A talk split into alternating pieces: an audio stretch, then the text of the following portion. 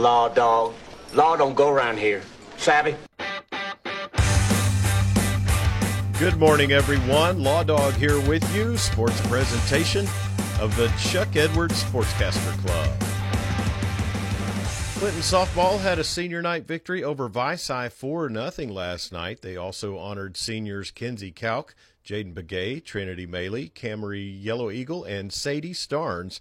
The Lady Reds await their regional playoff location. Fast pitch regional action begins tomorrow in Class A. The Hydro Eakly Lady Bobcats travel to Sterling to take on the host team Lady Tigers. That game will begin at noon and be seen on Bobcat TV at Right Dot Media. Also at the Sterling Regional, Binger Oney takes on Wilson directly after that game. Arapaho Butler Lady Indians got a 4 0 win at Hinton yesterday. They host regional play tomorrow and take on Ninnekah. Canute Trojanettes host their regional and take on Rush Springs. In Class B regional play, Lookeba Sickles is hosting a regional and takes on Vici tomorrow at noon. The Lady Lady Bison will play Arnett right after that game. Hammond Lady Warriors and Mountain View Gotebo play each other at the Tupelo Regional. Clinton Lady Reds volleyball got a win for their senior night as they hosted Erick and won 3 0. They travel to Amber Pocasset tomorrow. Weatherford Lady Eagle volleyball got a win yesterday versus El Reno 3 1. They host Oklahoma Bible Academy tomorrow as well, and the Corn Bible Academy Lady Crusaders travel to Tipton. Class A and B fall baseball regionals begin tomorrow as well as the Canute Trojans will take on Wright City in the Worcester Regional. Fort Cobb Broxton is hosting Class B regional baseball action and takes on Lookeba Sickles tomorrow at 2. Leedey will take on Kiowa directly after that game. Calumet's hosting a Class B regional and takes on Big Pasture.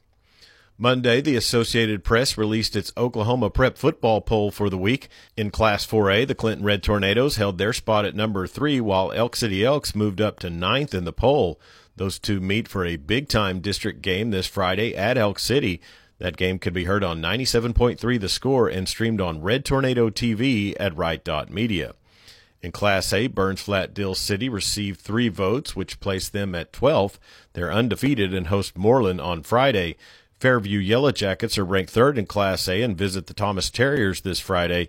You can hear that game on News Talk KCLI 99.3 and Terrier TV at Right Dot Media. SWOSU Bulldogs football tries to get a win streak going and collect a third GAC win Saturday at Milam Stadium as they'll be hosting Arkansas Monticello.